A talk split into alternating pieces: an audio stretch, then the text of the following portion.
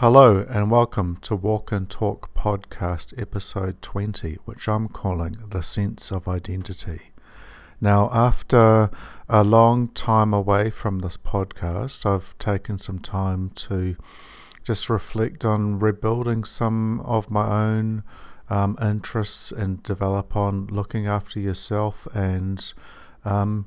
just enjoying time spent alone because everyone needs this time just to um, relax and wind down and just de de stress. Sit back with a book and read that, or go watch a movie by yourself, or have a dinner and just look after yourself. Maybe get a massage and just um,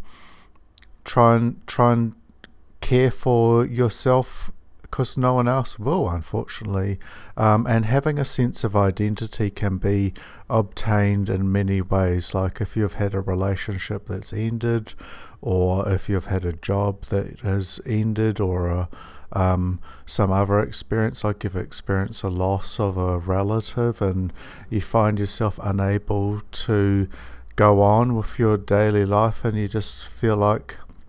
um, quite often it's difficult to motivate yourself or to want to um, make the effort to want to try and be present, then you just need to recharge those batteries.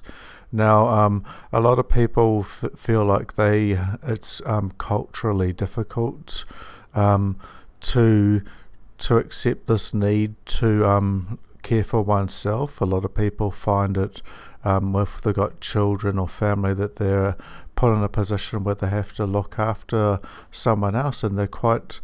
accustomed to giving. Um, and it's not selfish actually to try and be in the position of trying to um, give something back to yourself because really, if you're giving to other people, you also need to give to yourself as well. And um, if, if no one else is going to give to you, you really need to give to yourself just to make sure that you're rewarding the person that um, needs to be rewarded, which is yourself.